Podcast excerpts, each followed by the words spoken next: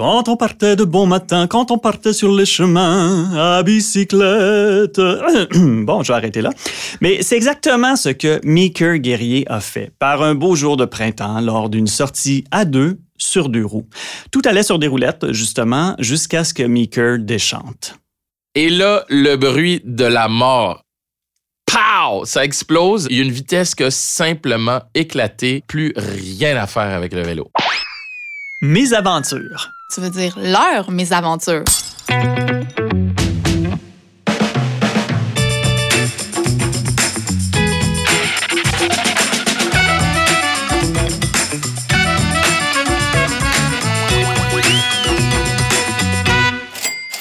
Meeker, salut. Salut, Frédéric. Je te présente Mathilde Roy, journaliste à Protégez-vous. Salut, Mathilde. Allô, Meeker? Salut. Meeker Guerrier, on peut te voir euh, commenter l'actualité comme chef d'antenne sur Nouveau, euh, commenter les sports également à RDS. On peut donc t'imaginer homme informé et sportif, et aussi un homme de famille également, de famille qui se déplace en vélo. Quel genre de consommateur es-tu? Je suis le type de consommateur euh, très émotif, mais en Ah. même temps très euh, réfléchi dans le sens où il y, a- il y a des trucs que j'achète tout simplement pour l'émotion que ça me procure. Les chaussures, par exemple, j'en ai des tonnes, mais ça, c'est vraiment euh, des souvenirs d'adolescent. En fait, en bon québécois, c'est un trip d'ado. Meeker, j'ai pensé à quelques jeux de mots pour essayer d'introduire ton histoire, une histoire qui déraille, une histoire dans laquelle on ne voudrait surtout pas se casser le bessic comme consommateur, mais je pense que je vais simplement te laisser la raconter, ta mésaventure à vélo. Écoute, on, on s'est acheté des vélos parce qu'on s'est dit, Eh, ce serait le fun de se déplacer. Il y a des belles pistes cyclables à, à Montréal et on pourrait sortir de la ville un peu plus. Donc, on s'achète des vélos, décide de partir à Tremblant pour un week-end, embarque sur le vélo, pédale et là, en changeant les vitesses, je suis comme clac, clac, clac, clac. Je suis Oh, oh. comme, voyons, à chaque fois, genre, il y a, il y a un bruit, genre, clac, clac, clac, clac, clac. Je suis comme, voyons. Là, ma blonde, elle me dit, elle est en avant, puis elle me dit, quand tu changes tes vitesses, c'est pas comme ça, là, arrête, là, t'es en train de forcer le vélo. C'est pas moi, là, je, je suis capable de changer des vitesses de vélo. C'est un vélo là. neuf, là, aussi. C'est un vélo neuf, Ah, OK? Mais hmm. en plus, le vélo a été vraiment compliqué à trouver parce que vous le savez, Ah oui, pénurie. pénurie. Exact. Donc, je suis retourné chez le commerçant à plusieurs. On le harcelait littéralement. Non seulement on l'appelait, des fois on s'arrêtait. Ouais, comment ça va, Alain? Euh, Apporte des muffins. Ouais, c'est ça. Avez-vous reçu d'autres... Non, ça va arriver telle date. Ah, OK, parfait, on attend. Finalement, les vélos arrivent et j'ai pogné le dernier vélo à ma taille. J'ai même une ancienne collègue euh, de, de Radio Cannes qui est rentrée dans le magasin littéralement cinq minutes après moi. Puis euh, monsieur dit ah non il nous en reste plus. J'ai fait comme C'est ben, Meeker qui est parti oui, avec. non mais elle était là, on s'est vu, puis j'ai comme fait, j'ai pris le dernier, je crois. Mais t'as là- pris le dernier citron, peut-être, là. Ouais, mais attends, écoute, écoute l'histoire justement, parce qu'après, quand ma mésaventure est arrivée, elle s'est mise à se moquer de moi en se disant, ben, tu vois. Le karma. Voilà. Donc, euh, vélo, on est rendu à Tremblant, embarque sur le vélo, tente de changer de vitesse, ça marche pas super bien. Je suis comme, voyons, il y a quelque chose qui marche pas bien. Et là, pédale, pédale, pédale, clac, à un moment donné, ça lâche. Mais j'ai aucune idée qu'est-ce qui lâche. Là, je regarde, je pédale dans le vide, décide de m'arrêter. Ma blonde est rendue là, tellement loin. Et là, j'essaie de rembarquer ma chaîne de vélo. Là, je suis comme, Hey, là, je comprends pas ce qui se passe et tout. Ma blonde revient cinq minutes après. C'est un monsieur qui passait qui me dit, je pense que ton ami est pris en bas de la côte. Je suis comme, ben oui, hein? Fait que là, fini par remettre la chaîne. Et moi, euh, de mes petites mains délicates, je veux pas me salir, donc je prends euh, une petite branche de bois pour le remettre. Ma blonde elle est comme, ben voyons, toi, pogne ses mains, arrange ça, rembarque sur le vélo, pédale, pédale, pédale. Là, j'essaie encore de changer de vitesse. Voyons, qu'est-ce qui se passe? Et là, le bruit de la mort. Pow! Ça explose. Là, il y a, Il y a du feu. non, quasiment, il y a du feu, mais il y a un petit disque qui a éclaté. Il y a une vitesse qui a simplement éclaté.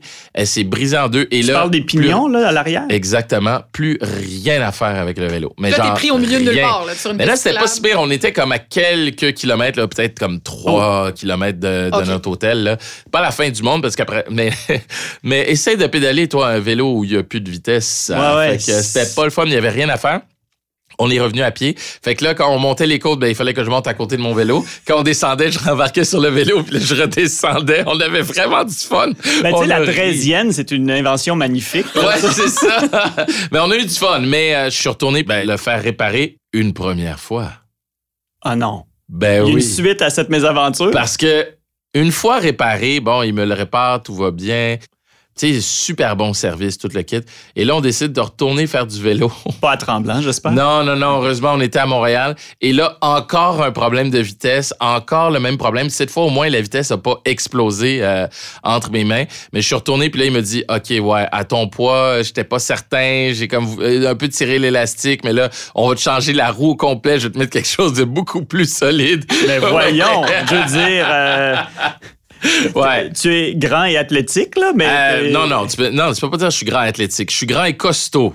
Fait que, euh, athlétique, ça, c'est. Oui, mais un vélo, quand même, c'était pas un vélo d'enfant, là. Non, non, non. Bon. Puis, tu sais, c'était un vélo euh, hybride, genre euh, de, de route pour la ville, là, pas une grosse affaire. Mais en tout cas, donc, finalement, on a changé complètement à la roue du vélo. Jusqu'à maintenant, tout va bien. Il tient encore. Ah là là. Hey. Mathilde, quand on a un appareil ou comme un vélo flambant neuf qui nous casse dans les mains comme ça, qu'est-ce qu'on fait?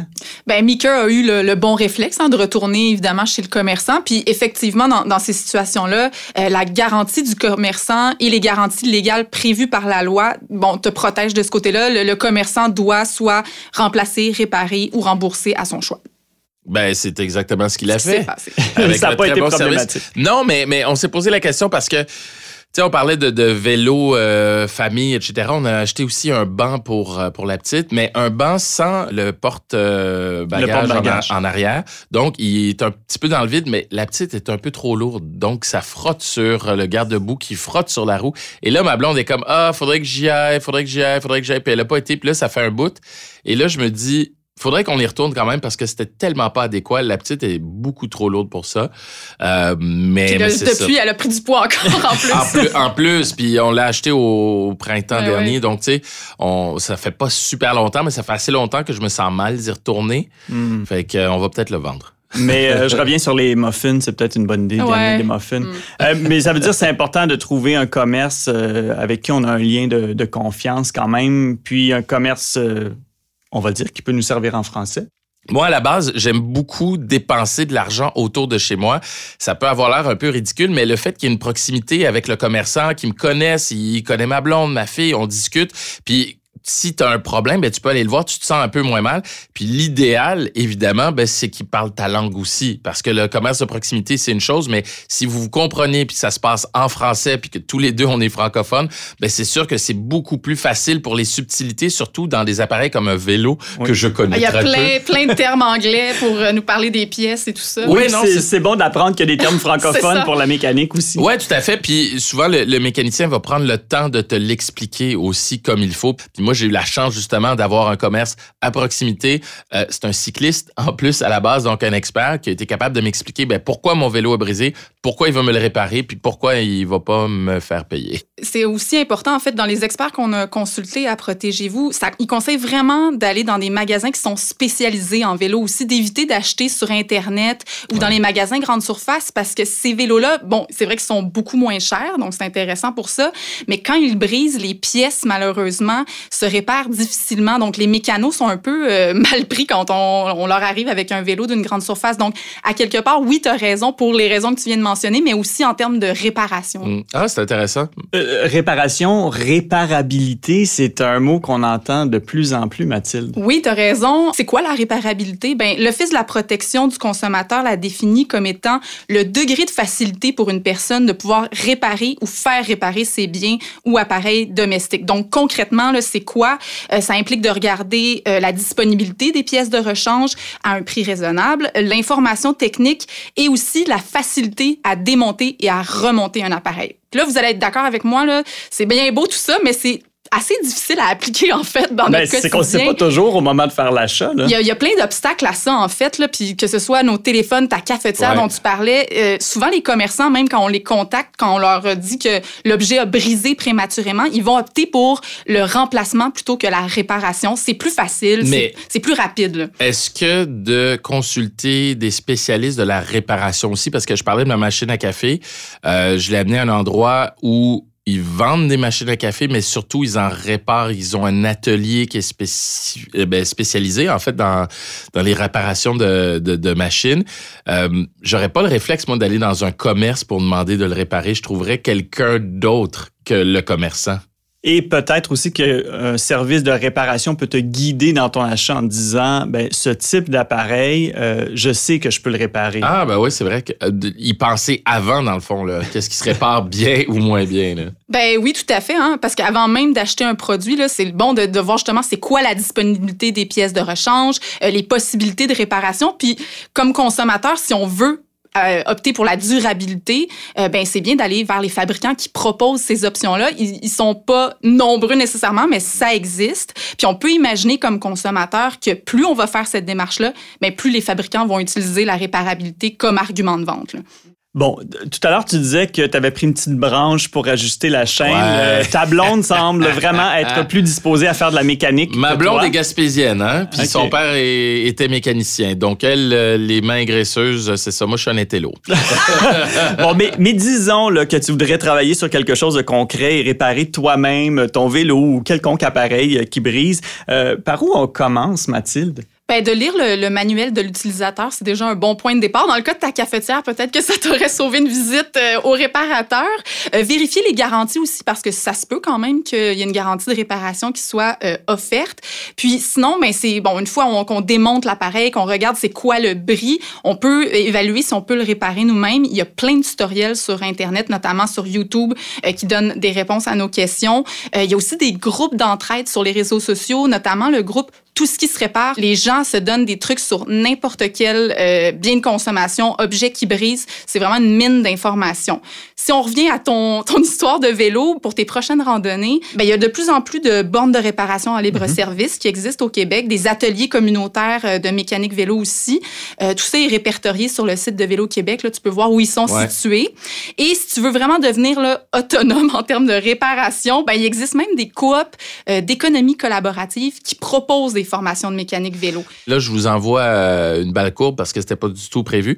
Euh, premièrement, Mathilde, tu sembles être le cerveau de tout De ce balado. Donc, euh, Tu as bien raison. Oui. Je Donc, confirme. euh, première question euh, est, est vraiment simple. C'est par rapport à euh, si, par exemple, je suis perdu euh, en Gaspésie en vélo, j'ai acheté mon vélo à Montréal, euh, il, faut que, ça- là, il faut que je le fasse réparer. Mais il est neuf, mon vélo. Là. On s'entend dans, mon- dans mon histoire.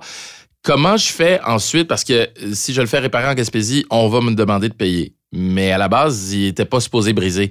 Donc, comment je fais pour réclamer à mon vendeur de vélo, à la personne qui me l'a vendu, qui me l'a fait, ben une compensation quelconque? Moi, je dirais, euh, excuse-moi, dude, mais là, ça marche pas. Ben, non, mais c'est une super bonne question, Mika, que tu poses. Tu pourrais toujours appeler, en fait, le vendeur qui t'a vendu le vélo, puis essayer de négocier. Ben, écoute, moi, je suis en vacances, je suis ici pour un mois.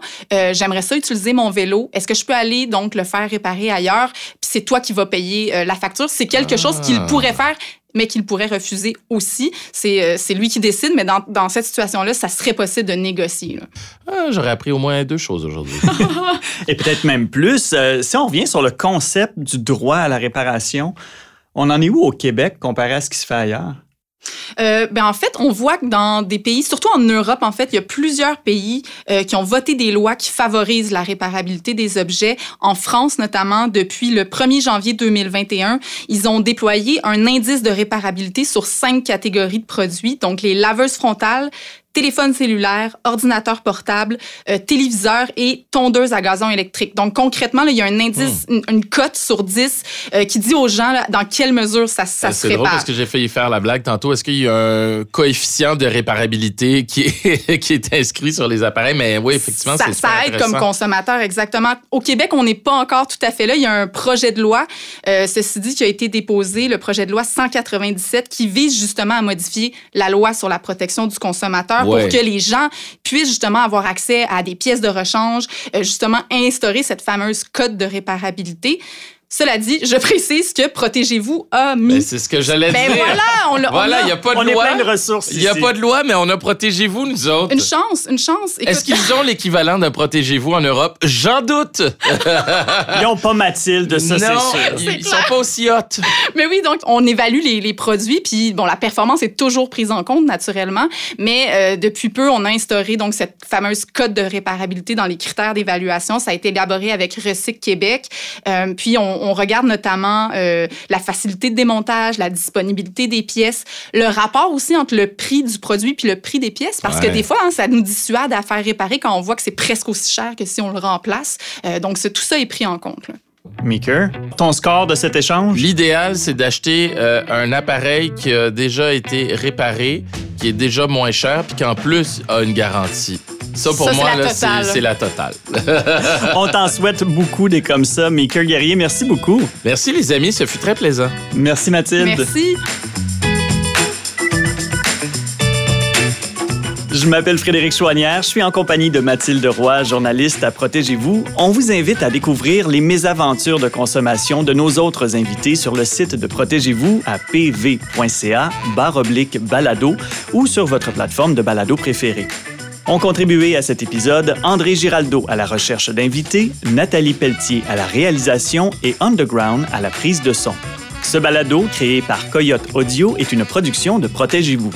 Mes aventures a été produit grâce au soutien du gouvernement du Québec.